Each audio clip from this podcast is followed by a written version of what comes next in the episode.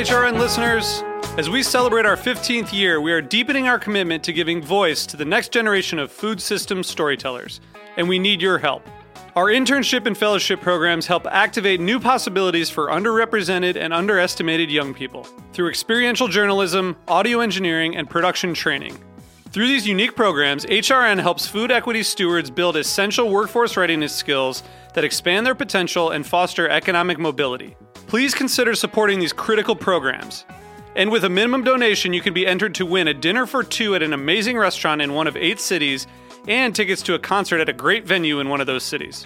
We have incredible partners across the country who have donated, as they also share our passion for helping to educate the next generation of food systems storytellers. Check out heritageradionetwork.org slash 15 to donate and enter to win today. That's heritageradionetwork.org slash 15 to donate and enter to win today. And make sure you donate before March 31st. Thank you. This episode is brought to you by Roberta's, home of Heritage Radio Network for 10 years. Learn more about Roberta's at robertaspizza.com.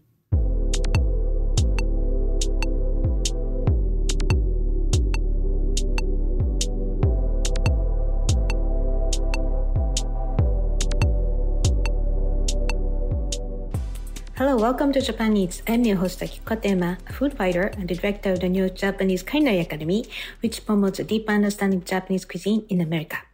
We are broadcasting live from Brooklyn, New York. This show is all about Japanese food and food culture. We see sushi at every daily supermarket, but what is beyond sushi? We hear dashi ramen izakaya, but what exactly are they?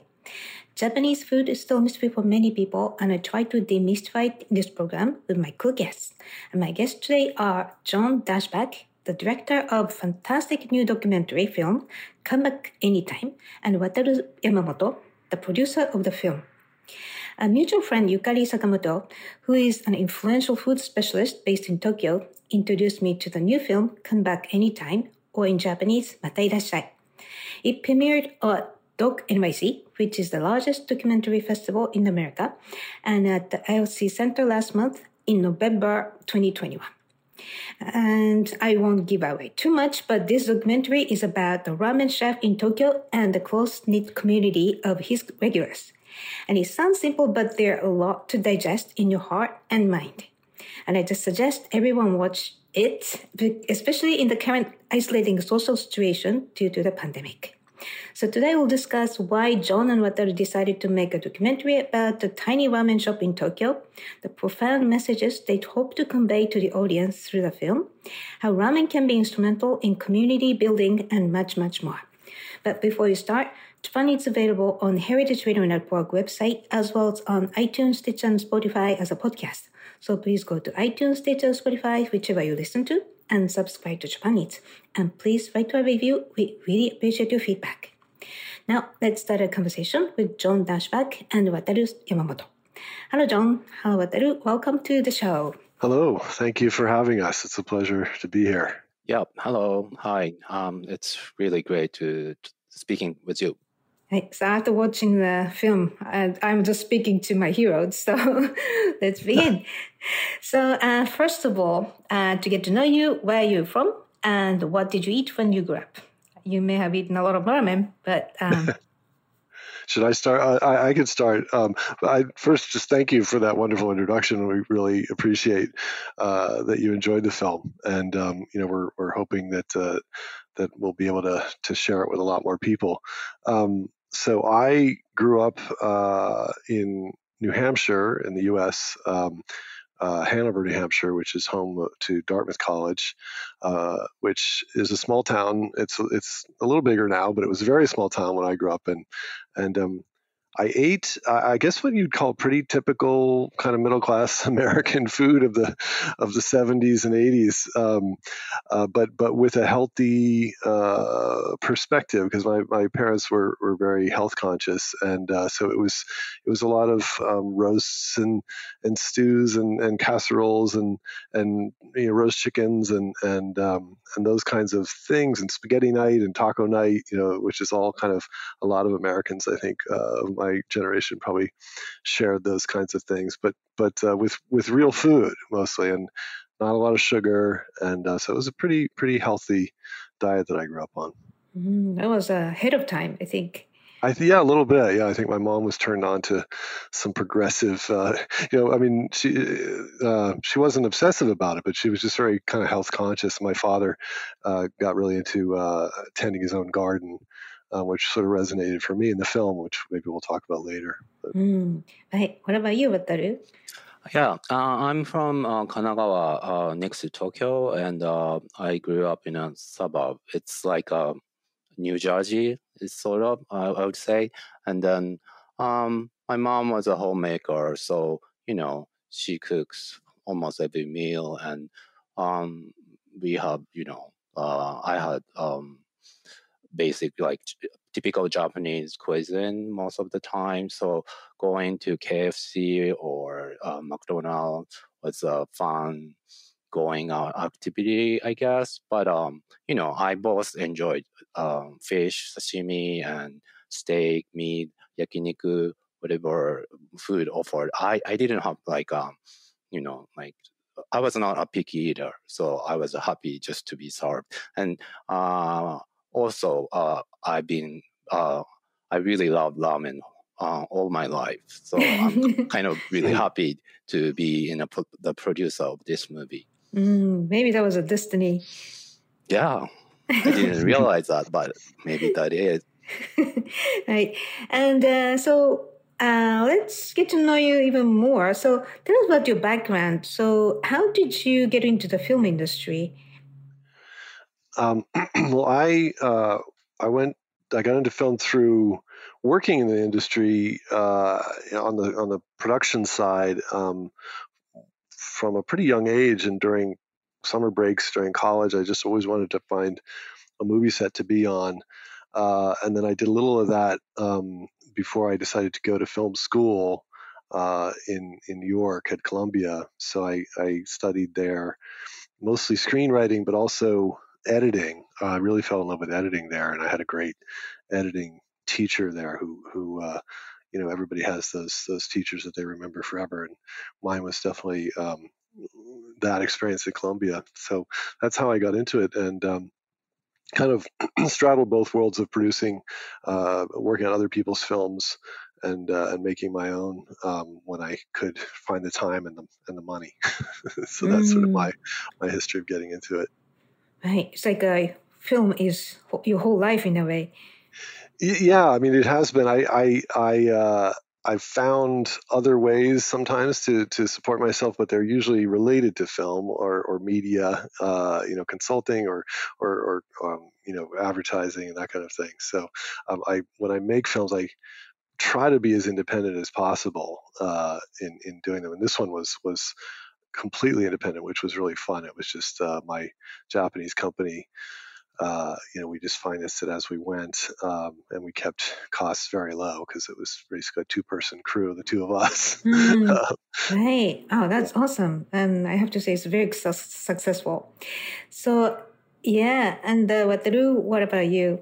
Yeah, uh, so I started as an editor of a lifestyle magazine after graduating in college, and then I uh, I worked there for four or five years, and then I, I moved to New York and uh, worked as a uh, editor and writer of a U.S. based uh, publication. It's for uh, uh, Japanese, I mean Japanese living in U.S. Um, so it's written in um, in Japanese, but uh, I get to I got to interview like some you know um, Broadway uh, stars or uh, like restaurant chefs, and uh, that was a really fun memory. And then after um, returning to J- Japan, Tokyo, um, I I worked as a freelancer on both um, um, editor, writer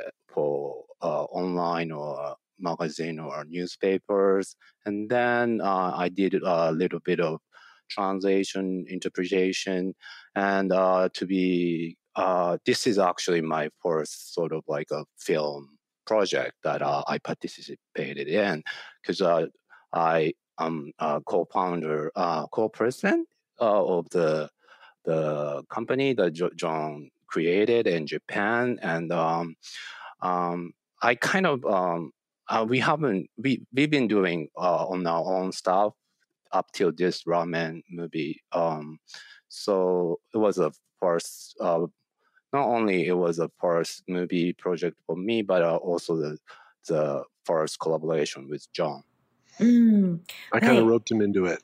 yeah, I had right. no choice actually. I said, okay. I need you. I can't do this on my own because uh, my Japanese is not good enough. So, uh, well, that's another question. You know, like, uh, well, what you didn't say in my question or your answer to my question or your background is that what, when, and how, like, why did you go to Japan, and uh, how did you meet Wataru?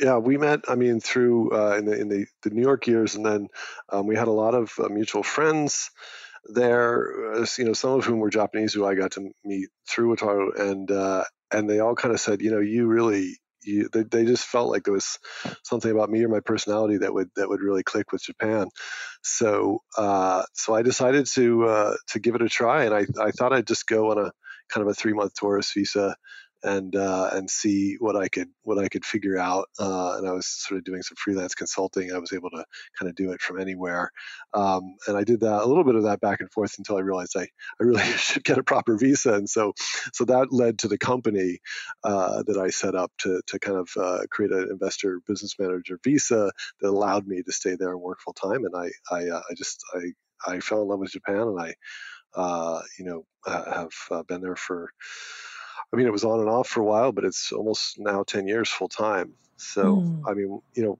uh, it's it's embarrassing how how how poor my Japanese still is, but I, I can understand it I'm a lot better than I can speak it.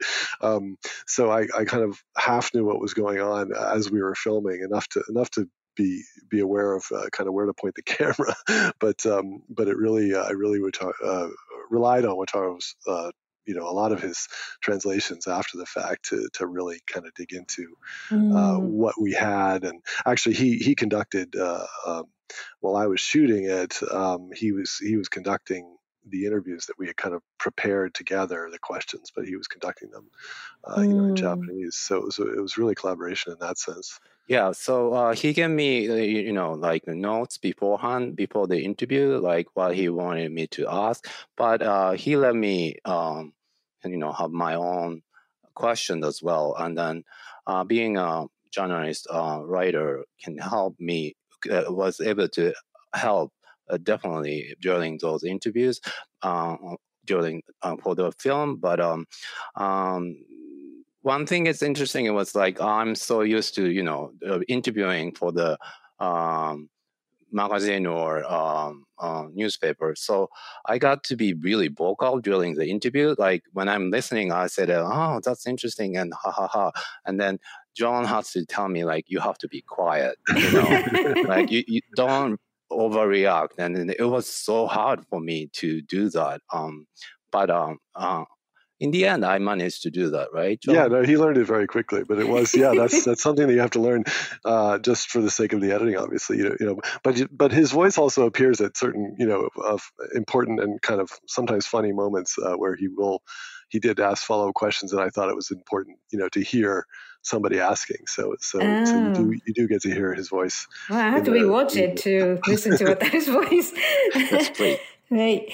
Um, and then what is the theme of the film Come Back Anytime or Mata Irasshai in Japanese?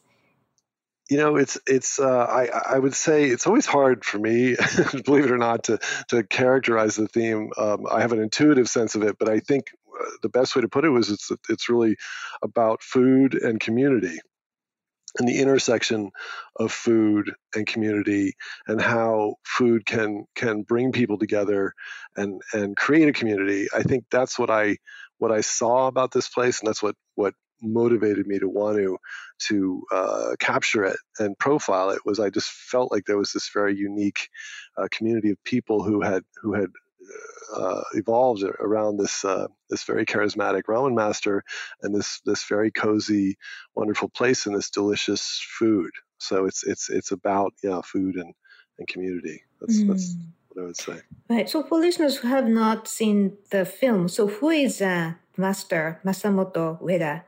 the main, main character of the film? He's a uh, a self taught ramen master who's been running his own uh, small ramen shop for over 40 years in Tokyo. Um, it used to be a little bit bigger, uh, and then he had to move. Um, uh, he lost the, the lease to to his first place and had to move, and he talks about that a little bit in the film. But but he's been at his current place for for many years now, and it's a it's a tiny little place with with kind of six seats in, on the in the first floor and and a couple tables upstairs. Um, and he has this very loyal following of, of people who some of whom have been coming for for almost the, the, those 40 years.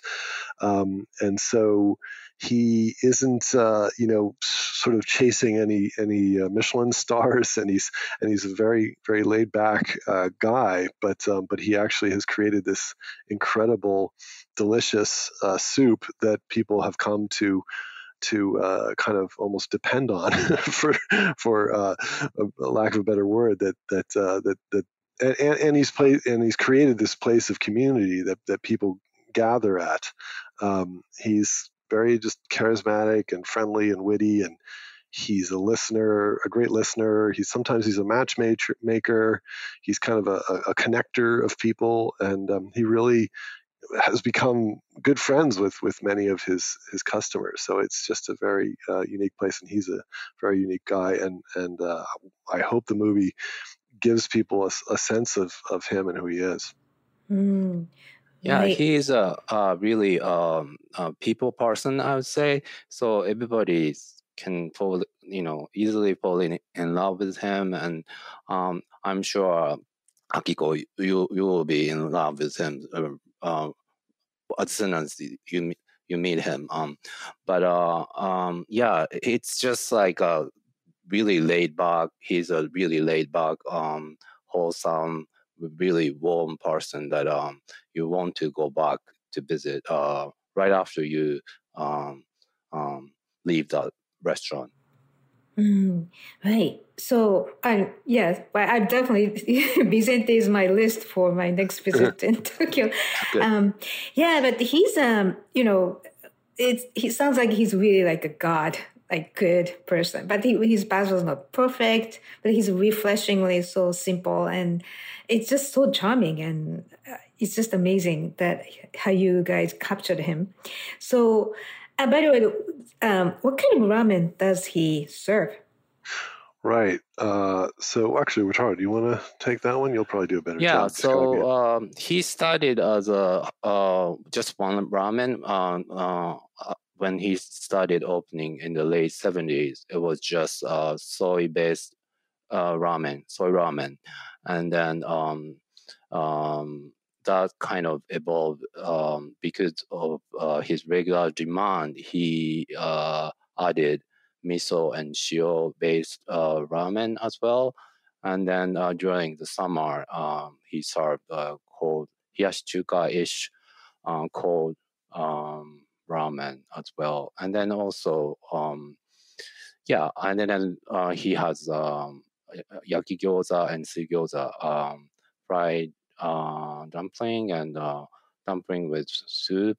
That's the basic menu of Bizentei. And that's yeah, it's, it's, it's almost it, right? I mean, it's uh... yeah. So it's really limited in a way, and um, yeah. So uh, people who love to Bizentei's ramen, um, the signature I would say is the uh, shoyu ramen because uh, you know that's the the one he you know he's been serving from the, the day one of um, his uh, restaurant place and um, and you know what I would add is um, uh, the chashu too is is is kind of a big part of his his signature um, dish. I mean, it's it's in it's a topping for uh, everything he serves, but then he has one that's just chashu ramen and it's extra chashu. And I, I think there for some people it's it's um, myself included, it's one of the the things that that people crave the most because it's a very it's a unique chashu. Yeah, that's true. And then uh, back to the soy uh, ramen. Um, soy sauce ramen. Um, it's for for Japanese for us, uh, for most of us. It's kind of remind me of the old old days, like simple soy soy sauce ramen is the uh, most uh, nostalgic uh, ramen for us. Um, not on like in Kyushu, the ton- tonkotsu is uh, big, and uh, in Hokkaido, you, you, know, miso is and shio are also very big. But for most of Jap- Japanese, um, soy ramen is a sort of the like you know nostalgic uh, all-time ramen, and Bizentei represent that. So um, I prefer. Uh, I mean, for my last dying um, day, uh, day, I would love to have um, soy ramen. Uh, Bizentei soy, soy ramen, soy ramen. wow, yeah. that's a big statement. Wow, um, yeah, and then there's so many scenes that you know customers, regular customers, just close their eyes, then they just shut up and just focus on the flavors. so yeah, um, yeah. And but for listeners who are not familiar with the chash chashu, is like uh, you know roasted pork on top of ramen, mm. and it's kind of a test of ramen chef skills, right, to prepare the perfect pork because usually it can be a little like a stinky dryer, but uh, chashu looks like like a fine dining, really carefully prepared topping of it, ramen. Yeah, it's it's very unique, and he in the film he goes into some detail about about uh, he and others, uh, you know, in sort of characterizing it. But but what he says is he didn't he didn't like the typical chashu. So he had to find a chashu that he could eat himself because he. another thing, just on the side, is that uh, he and his wife, uh, who who comes to help with the, the lunch rush, um, eh, they eat it every day. Uh, they, they and they have for 40 years. That's their lunch. Um, and uh, you know, I think so. He said, I, I got to have something that I can I can eat. I mean, or, or, that he can love. You know, so so he he kind of experimented, and he he said his inspiration was actually his wife's uh, kakuni pork, so the pork belly. Um, that's that's very fatty and it's simmered for a very long time. I mean, you you know, Akiko, you could probably describe that that dish better than I can. But but the the gist is is um, it's that's inspired by that, but it's actually a, a, a pork back uh, rib, uh, which is not the typical cut of meat for for a lot of uh, chashu either. So it's a so it's a unique style of meat, um, and and it's cooked uh, in the soup and then in in the the, uh, the later in in in soy, um, and then the soy becomes the tare uh, for the soy-based ramen. So it's it's it's infused with a lot of that uh, pork meat flavor and fat. Um, so the two are kind of uh, kind of influencing each other, and it, and it, and it kind of goes in a circle in a way, uh, taste wise. So so that's one of the really great things about it too. Right. Yeah. It's like definitely it's it's not just the community and the chef. It's all about food as well. So right. yeah. Um, yeah. By the way, the Kazuko, um, the chef uh, Masamoto Ueda's wife, mm. she is a great character too. So I was really fascinated, especially later in the film. She was featured also, and it's such a fascinating couple as well, and how they work together, how they take care of each other, and another part of the big big part of the film was uh, the existence of a supportive wife, Kazuko.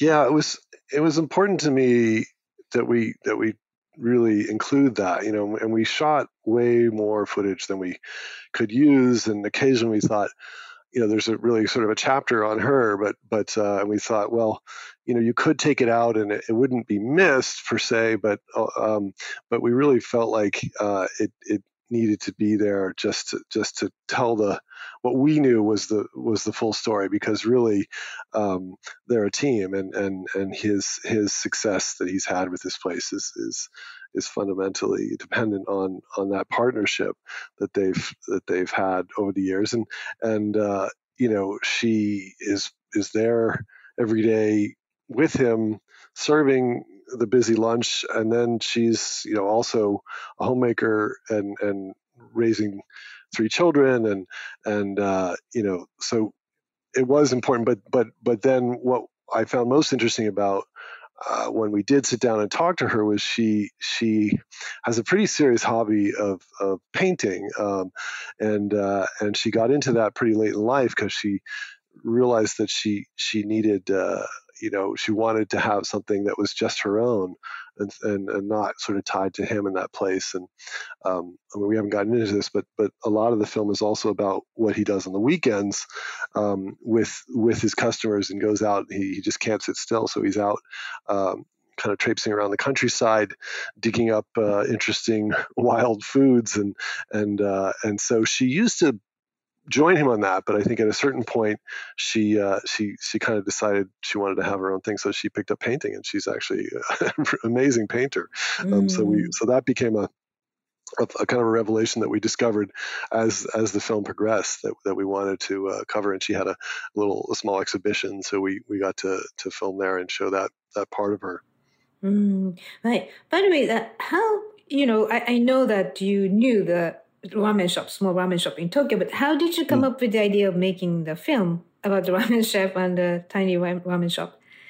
You know, it's it wasn't. It was really this place. you know, it wasn't. Uh, I didn't say I want to make a, a, movie about a ramen shop. Let me go find one. Um, it was this. It was I found myself in this place. So so Wataru's uh, good friend uh, works in the neighborhood and was a regular there. And he one weekend uh, or one one week just said, "Hey, uh, we're going to go wild mountain." Uh, um, yam foraging uh, this weekend with the ramen master of my my favorite local ramen place or the ramen place near his office uh, where he goes for lunch he said, "You would you be interested in coming?" And I said, "Absolutely." you know, that, what is I don't know what that is, but it sounds really interesting. So, so, so that's how it started actually. And I that was about I don't know eight years ago, and and um, I was they were just very welcoming uh, to me, and and he and his gang. Uh, we went up to the mountains, and we we we did it again in the film. But um, but the first time we went, uh, you know, we all went and, and kind of camped out in this in this field. Uh, uh, near a near a, a charcoal uh, making hut that was also very fascinating. Um, and and uh, so it was through that context that I was invited to come meet the master, and that's when I first had the the ramen. Um, so Wataru uh, and and his friend and I. Uh, um, or I'm, I'm really, you know, have to thank Wataru and his friend for introducing me to this place. And then I just, I wouldn't say I was a regular, but I, I, I kept going there and I was there at some some moments when I felt like it was I was getting a real sense of what what a unique place this was. Um, there was a there was a year end party um, right before he closed for about ten days over the over the holidays, and there was a professional violist as one of the one of the regulars, and she appeared uh, late that night, the last night, and it was really crowded. Everybody was there to get their last bit of of, of their favorite ramen before he closed for a little bit, and uh, and it was just a very jolly uh, and joyous atmosphere, and everybody convinced her to serenade them on her viola, and it just uh, it it really moved me, and and I I just thought I had been wanting to to do something in Japan and make a film. Um, I wasn't really ready to make a fiction film. Previously, I'd made fiction films, but I, I, I and I think it just hit me um, that night. I was like, okay, this is this place. This place is really unique. He's really unique. Um, could I possibly capture that and convey it to an audience? So that was really always the that was the goal. It was just like uh, help you know, can I let people experience this place vicariously through the film? And that was that was the aim, um, mm. and that's what well, it became. That actually reminds me of you know the Netflix uh, Midnight Diner in Japanese Shinya Shokudo. Mm-hmm. Love that's that show. Like, uh, yeah, it's just like almost every part of it, especially that uh, the year end part. There's a episode right how people gather and then every year they did that kind of very close right, community. Right. Oh yeah Right. Yeah, it's really close. And uh, by the way, uh, my friend who introduced us to Bizentei, he's in the movie. Mm. Um, he's the guy who didn't like, uh, who doesn't like uh, negi scallion, and uh, that's uh, so that uh, he can have his uh, salt-based ramen because his uh, he features negi there. So uh, you will ident- you will know who who my my right. my friend is in the movie. And he's there. He goes. He goes. Uh, so we went um, digging up uh, bamboo shoots, and he was the, kind of the student of, of some of these uh, these uh, countryside excursions. He was there learning how to dig up bamboo shoots and and um, and learning how to dig up the wild mountain yams, and and so there is this sense also, I think, where the master is he wants to teach the younger generation some of these these these uh, somewhat old-fashioned country uh, countryside uh, activities that that he grew up doing, um, but that, but that he wants his kind of city-dwelling customers to be able to experience as well. So, um, mm. yeah, he's he's he uh, he's in quite a bit of the film actually. Right. Well, um, he is a very big, bright personality, but he doesn't seem to enjoy huge attention on the big screen. So, how did you convince him to star in the film?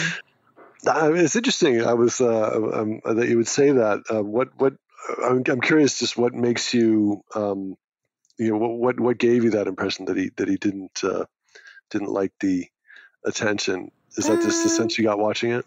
Yeah, I think he is more into um, paying attention to what he has, and he's not mm. ambitious to expand or like you know, like you said, he's not shooting for the right, stars like Michelin yeah. star restaurant or anything like that. Right, he is not somebody who would have sought out, you know, somebody to hey, somebody should make a movie about me. Um, on the contrary, yeah, I see what you mean.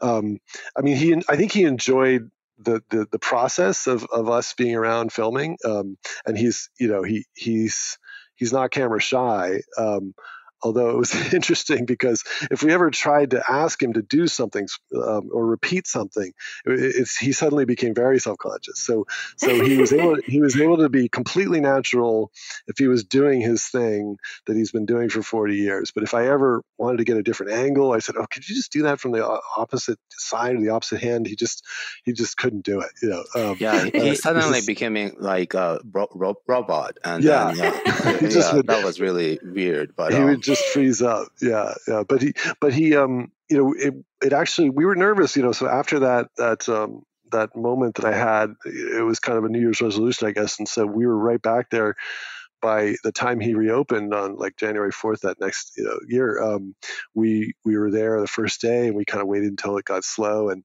and and we were very nervous and we we we approached the subject. We were ready to have, have him just go, "Oh, I don't think so." And then we were, you know, okay, what are we going to?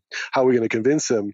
Was was would have been the next step, but he just said, "Oh." That sounds fun. Yeah, sure. Let's do that. you know, and that was that easy. I mean, it's it's uh, you know, uh, it's uh, not all films are, getting access is not always that easy but but i think it was also because we already knew him pretty well. We had been to his. He has these pizza parties for his regulars at his at his uh, country garden.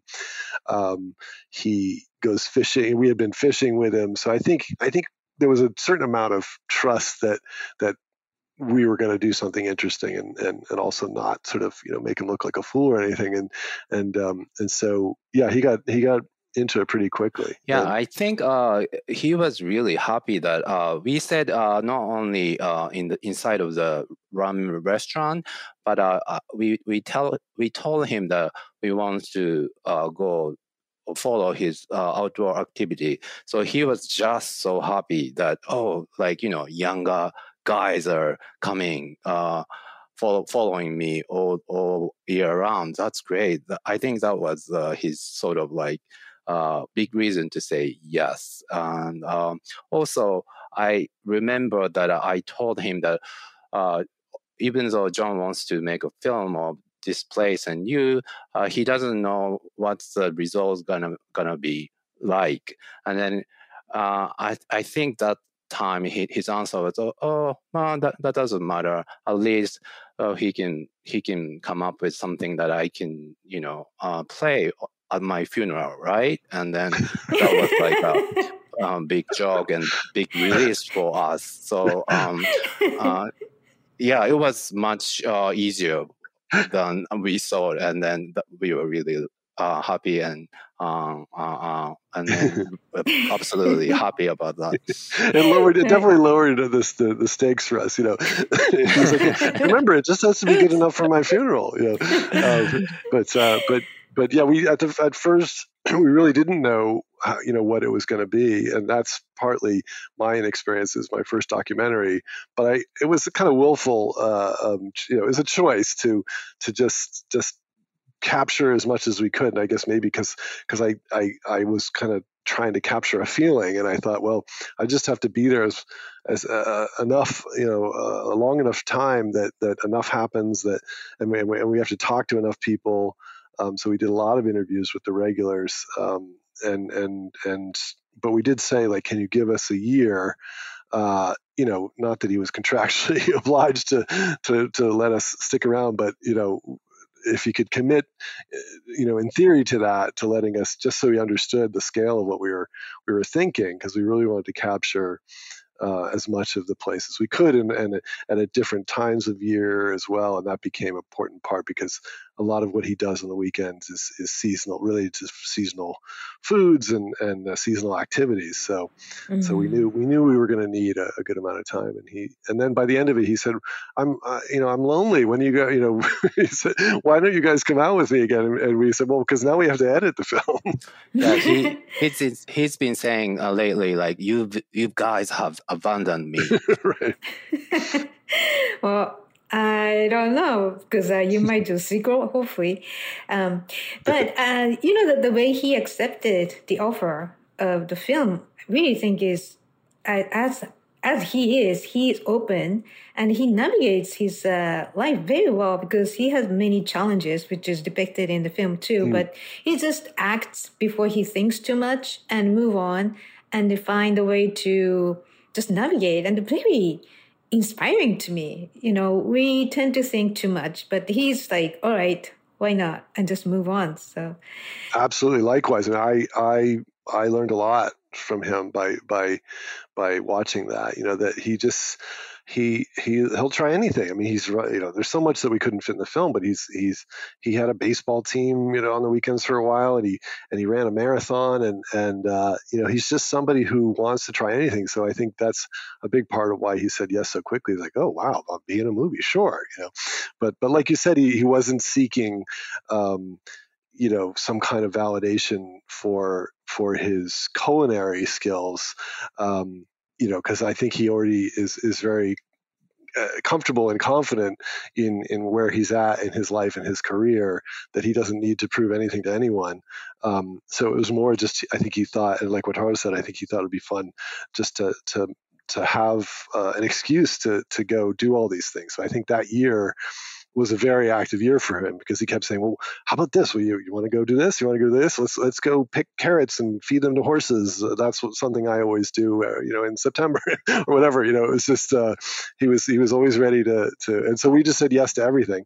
Yeah, and we ended we ended up with a lot more footage than we could use. So we're trying to work that into some some bonus uh, some bonus uh, scenes actually.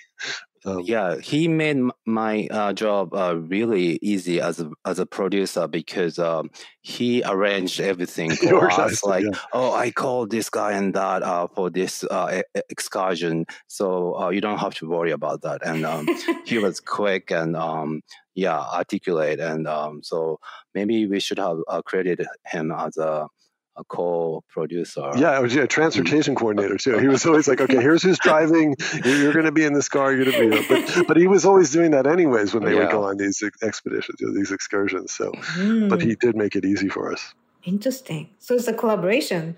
Totally. Definitely, it really mm-hmm. is. Yeah, I mean, it, right. it was. Okay, uh, so we'll take a quick break here, and when we come back, we'll discuss the messages John and Wataru wanted to communicate through the film. So please stay with us.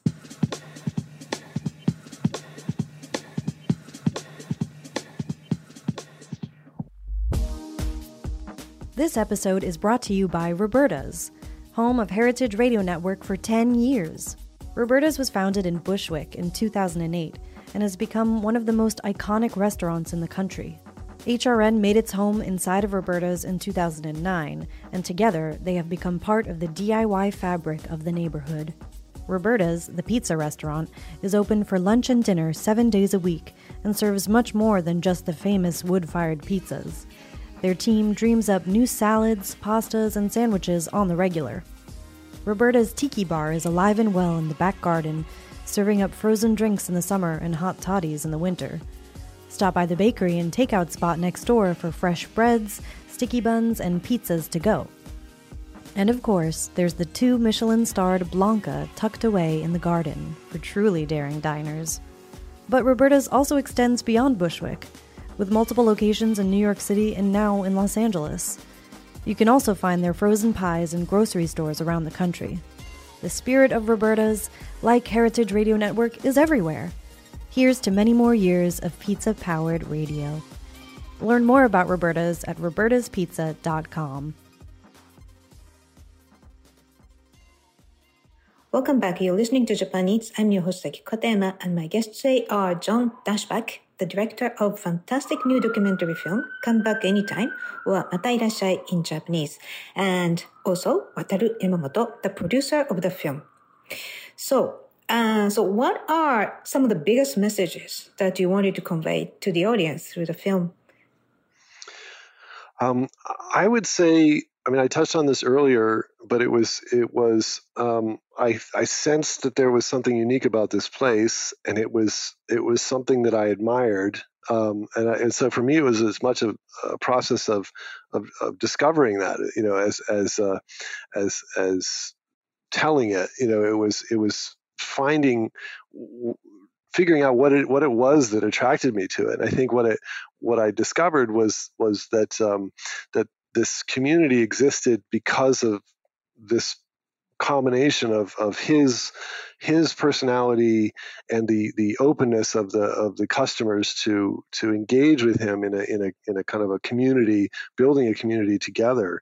Um, so I think you know the, the the message is is also I mean we touched on it a little bit because I think the pandemic influenced this a little bit because I was editing kind of in the midst of the of the the, the most uncertain time, which was sort of mid 2020, and um, I think I think the if there's a message, it's it's uh, um, appreciate these kinds of communities you know when you can and and cherish them and and and try to keep them uh, together because because the, the, pandemic certainly came along and disrupted a, lot of communities like this and this one as well although it's it's you know it's bounced back but but um, I think I think it's uh, it's when you have something special like this uh, appreciate it and cherish it. And um, and if you don't maybe go find it because because uh, this is a you know such an important aspect of life is is having a community to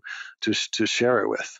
Yeah and uh, let me add uh, that uh, as japanese uh, i kind of so that uh, he is a good example of you know um, he's not a typical Japanese like the um, outside of Jap- Japan thing like us being you know always serious and uh, uh, so on. And um, also because of the uh, Jiro of sushi or ramen head you know uh, Japanese chefs are usually portrayed as like a you know uh, serious uh, uh, chef uh, always thinking about their food and uh, their dishes and creation.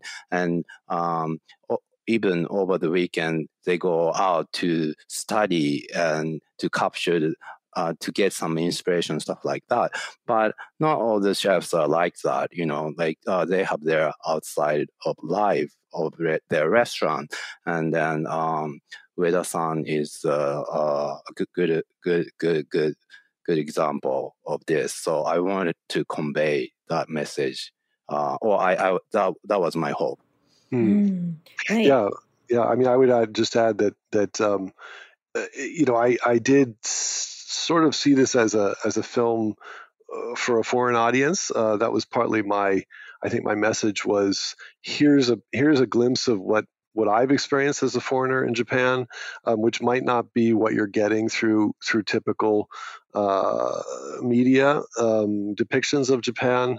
Um, although you know, like the Shinya Shokudo, the Midnight Diner, um, is a is a is a great fictionalized version of, of of the kind of cozy izakaya life. Um, so so it certainly represents that. But but it's not all just you know anime and, and sushi and and like Wataru said, kind of um, obsessive, super hyper serious chefs. That there's a lot of a lot of fun, uh, laid back uh, experiences as well. And I, I I think as a foreigner, I wanted to express that as well to to foreign mm. audiences you guys are very successful in all those communicating the messages because I really felt that, you know, the chef as well as the regulars are really taking care of each other, right? Mm-hmm. And interviewees, uh, regulars, interviewees are really so grateful to what the master did to them and I was so envious. I really wish I could live there, like right next to the place, and I can go there every night.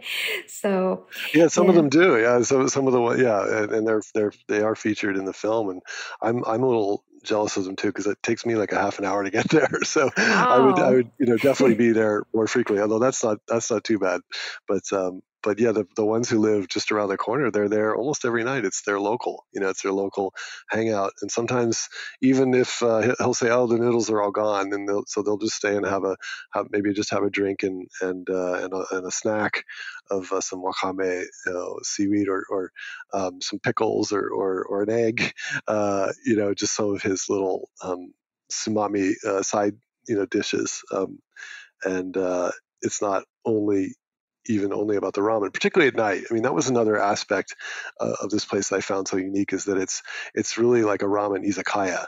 Um, it's not the only one. There certainly are other places like that, but but it was kind of unique in that way uh, that it had evolved into this this place that is as much a uh, you know a bar, a local a local bar as it is uh, a ramen shop. So mm. that that also became uh, really interesting to me. So, what was the biggest challenge in making the film? Um, I'd say for me, it was keeping up with with him. I mean, even though he's, you know, I'm I'm 20 years younger than him almost, um, but uh, you know, he he's so active and he has so much energy that uh, that was that was just on a, on a practical from a practical point of view that was that was one of the challenges for me because I was filming it myself. It was also the first time I attempted to to be you know my own cinematographer, and that was really out of necessity um, rather than um, just because I thought I could do a particularly good job at it. I just realized that I, I had to do as good a job as I as I could because um, it's such a small place.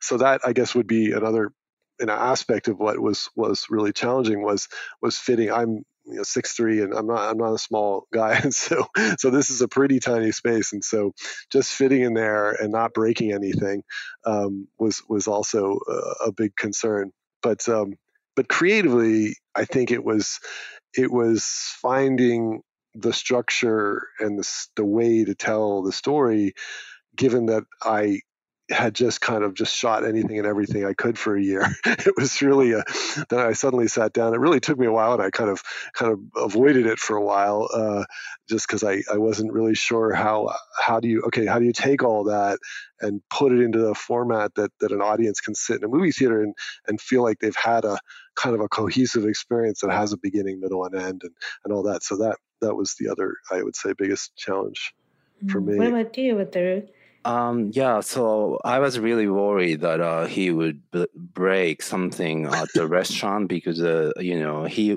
went into inside of the kitchen and you know it was really um, narrow and um, so uh, it was I was so nervous like oh what if he he he he knocked over some precious his soy soy soy tare or miso tare. And then uh, uh, luckily it didn't happen. So I was re- really relieved.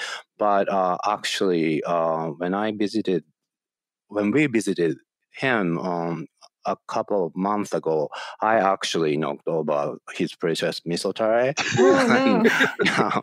he was really he was like, so relaxed about it, though. Yeah. Like, oh, it happened, it happened, right? And then he was so casual and um, forgivable. So I was really, really relieved. But uh, anyway, uh, that was my big concern uh, during this shoot. And um, yeah. Mm, right. And also, what was the most rewarding part of making the film? I I think it was uh, for me. It was getting to know him, like I said, you know, um, and and uh, even more than than I because I I knew I felt like I knew enough about him that I wanted to make a film about him. But but um, but what I discovered was was you know that he's he's even more interesting and and, and, and complex than than I knew and and and just so open, um, which is you know not always easy to find, particularly among um, you know some Japanese people. He was he was such an open book, and he was willing to. He had no qualms about talking about. You know, we alluded to his his uh, um, you know he got into some trouble as a as a as a wayward youth uh, you know and this was you know, you know in some ways kind of his saving uh, grace was finding this passion and, and and the focus of of running this restaurant. He was he was definitely aimless for a while. And, um, but so I I think you know getting just getting to know him to the degree that that we did by focusing on him and and just just learning so much from him um, and I, I think also just getting to know the regulars pretty well as well because we spent so much time there and and we really you know enjoy uh, being able to hang out with them and and you know also we spent time in cars you know traveling and and, and camping with some of them and and just getting to know that whole gang of people. It's just a really nice bunch of of people who are fun to to hang out with and who are funny and and um, and generous and um, I guess also all the food we got to eat. that would that would be the other mm. uh, the other big reward was we just you know he was constantly feeding me um, uh, both of us really with with all the treats that that we were uh, foraging or making or or, or finding. Right. Or what about uh, you? What there anything to add? Yeah, I, I know I should say something different, but uh, I have to say the same thing with John. Like, um, it's uh, you know the friendship uh, we had with uh, with the master and uh, his regular, uh, just something precious. Like um, I, I, I will treasure the rest of my, my life. Mm, right. And then, you know, you guys are a duo of American and Japanese. So, how did the different cultural perspectives contribute to making such a great film? Hmm. I would, I would say for me, uh, I think I really relied. Well, I relied on a practical level on on, on you know Wataru's um, interpretation, you know, skills and, and and his ability to help me understand, you know, better than I could myself what was what was going on in front of me.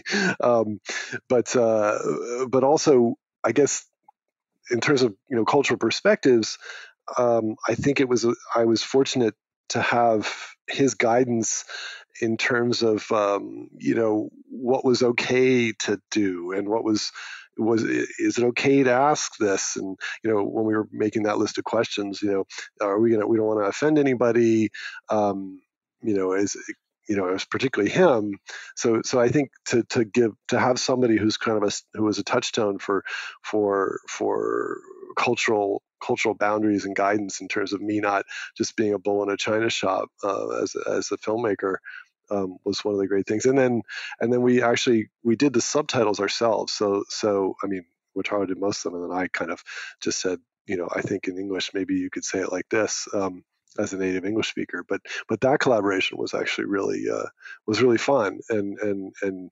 rewarding and uh, but also challenging. Mm, right. So you didn't miss anything and nothing lost in translation. I hope not. You know, it's funny because I was working with transcripts, and there were times where I misunderstood the transcript, and I, I was, you know, a little too confident in my in my own Japanese, and and there were times where I thought I knew what what it was, and then I, you know, I would I included it, and I thought I was trying to sort of convey something that which would be like, oh, that's not really what they're saying, you know. So so there was a lot of rounds of that too. So he was very very uh, crucial in the in the editing phase too of, of kind of fine tuning it and making sure that it was it was conveying and saying what I thought it was, you know, or, mm. or meant mm. it to be. Oh, thank you for the acknowledgement, John. Um, because uh, how how many hours did you shoot? well, I mean, it wasn't all translated, but but we shot something like 80 hours. I mean, it was just you know it's crazy, you know, for an 81 minute film, uh, which is which is not you know I guess it's not uncommon for documentaries to have a, a very large uh, shooting ratio of footage to to what you use, but um, we did we shot well you know um, probably 20 interviews with regulars that were each an hour long and uh, and um, it was a lot a lot of transcription. He did it. He made the, the upstairs of Bizentei his office for a period of months there. He would just wow. sit up there, sit up there transcribing, and then feed them over to me in the editing room. So we have a lot of footage that we we, we didn't include we, we are not able to include in this movie and so whoever interested in this movie and want a sequel or uh, extended version just reach us because we can make it happen. And uh, mm. um, also, I want to add that uh, this movie is uh, John's. Uh, he's it's made through his own eyes, so I don't think this movie can make uh, made from, I would say, any Japanese um, directors. And then uh, my role was just to make it happen and just be, you know, uh, helpful as, as much as I could. And I'm kind of happy that I was able to provide what he needed. That's mm, all. For right. sure. Okay. And then you presented the film at uh, the Doc NYC, which is the largest documentary festival in America, and also at the IFC Center in November, along with other many other places I heard. So, how did the audience react at each viewing uh, event? Uh, yeah, it's interesting because um, because of the pandemic. So we actually premiered the film last April at uh, at at Hot Docs uh, in Canada, which is which is um, North America's largest uh, um, documentary film festival, and but we didn't get to experience it with an audience because uh, they were on lockdown there. So the whole thing was virtual.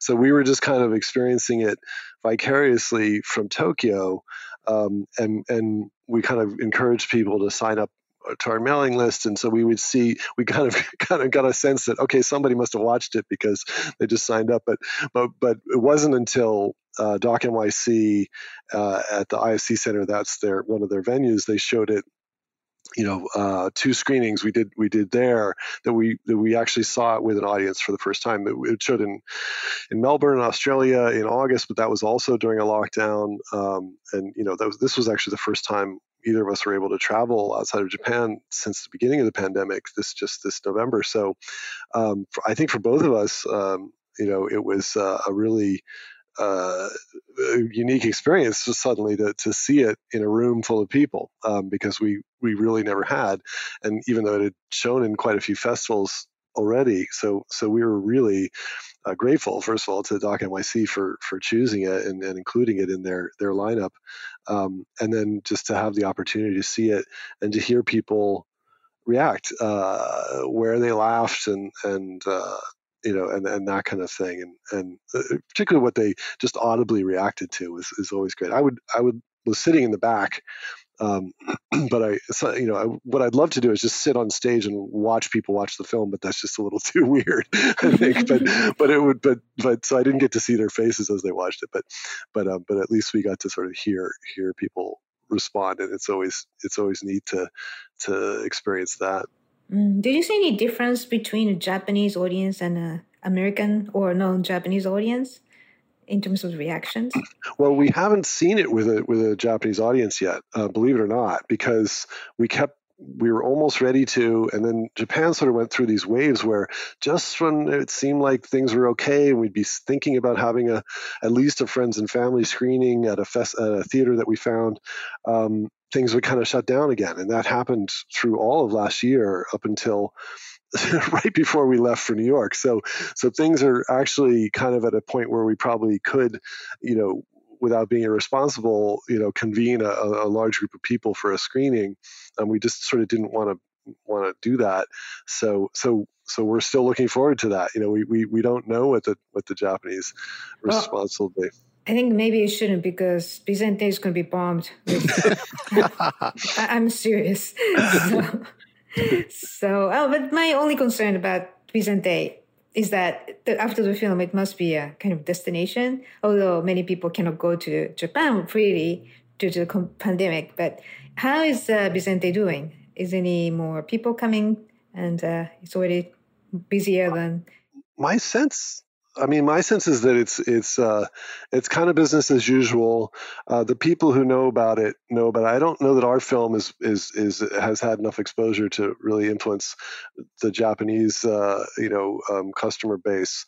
Um, there, but uh, but I would I, I do think that maybe one fringe benefit of having made the film is that it's making him at least not that he was thinking about closing, but now he's definitely wants to wait until he has a chance to meet some some you know some foreign people who have seen the film. I think he he's really looking forward to to to that possibility and hope. And he he loves meeting people from from all different cultures and you know all over the world. And so I think the idea of of a bunch of people who coming just because they saw the film would would be exciting to him and, and thrilling to him. You know, so um, so I think he's he's uh, eagerly awaiting them, but I, I think it'll be a little bit longer. Maybe hopefully 2022 there'll be some maybe opening up a little bit for for tourism again. And if that's right. the case, uh, mm. I think he'll be waiting.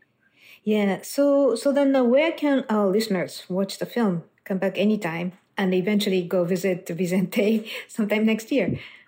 So we don't have um, well. So your listeners uh, in the U.S. Um, we we will uh, have more distribution in the U.S. It was just briefly available through Doc NYC online throughout the U.S., but just for that window of the festival. So, so we're working on uh, finding you know other other distribution possibilities, uh, including the possibility of a of a small theatrical release.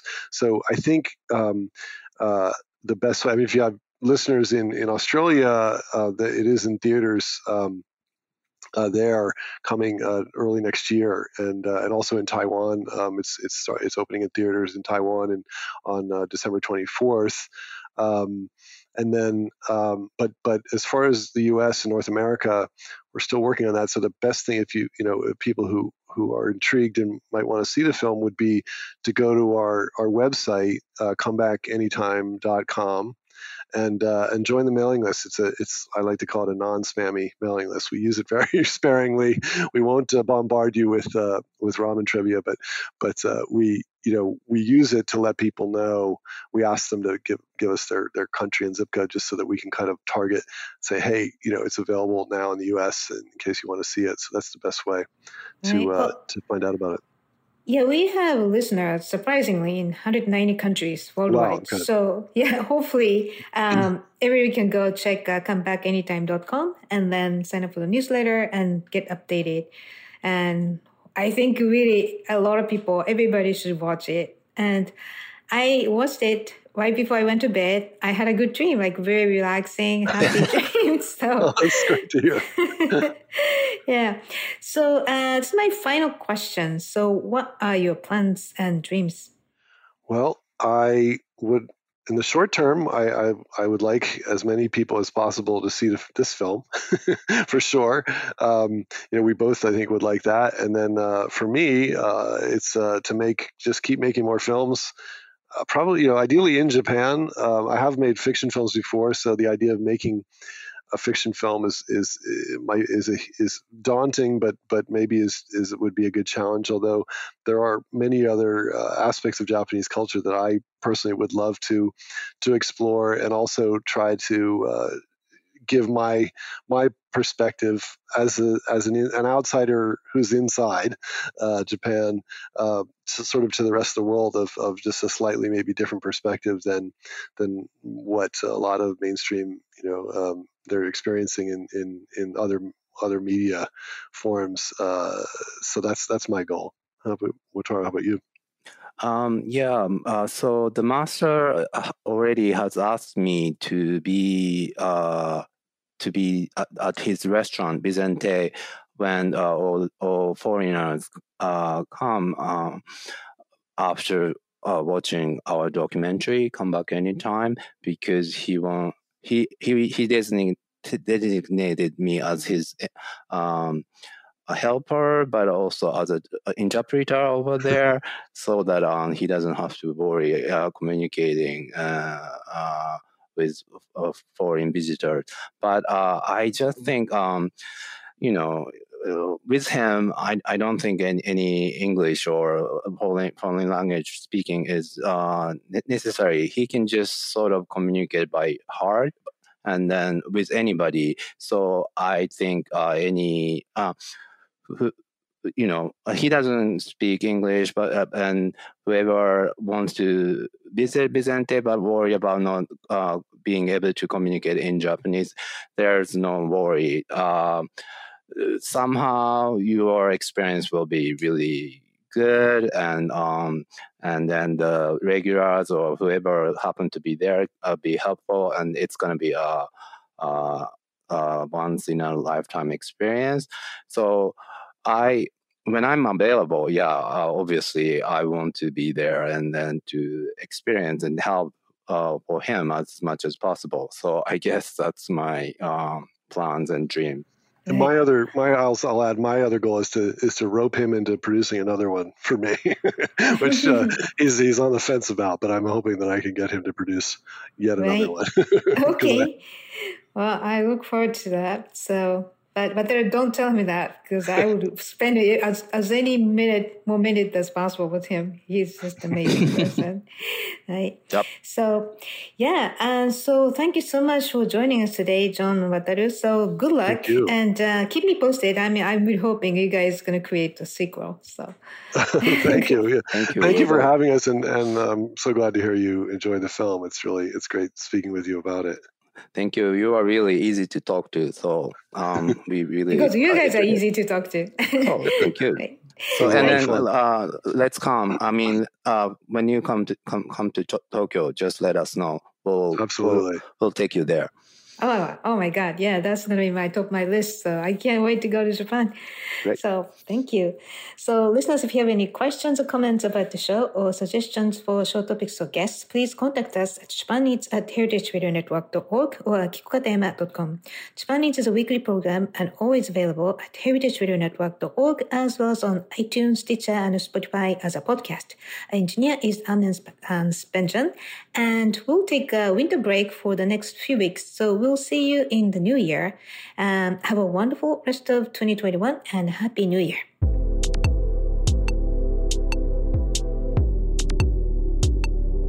Japan Eats is powered by Simplecast. Thank you for listening to Heritage Radio Network, food radio supported by you. For freshest content, subscribe to our newsletter. Enter your email at the bottom of our website, heritageradionetwork.org. Connect with us on Instagram and Twitter at heritage underscore radio. You can also find us at facebook.com slash heritage radio network. Heritage Radio Network is a non-profit organization driving conversations to make the world a better, fairer, more delicious place. And we couldn't do it without support from listeners like you. Want to be a part of the food world's most innovative community? Subscribe to the shows you like Tell your friends and please join the HRN family by becoming a member. Just click on the beating heart at the top right of our homepage.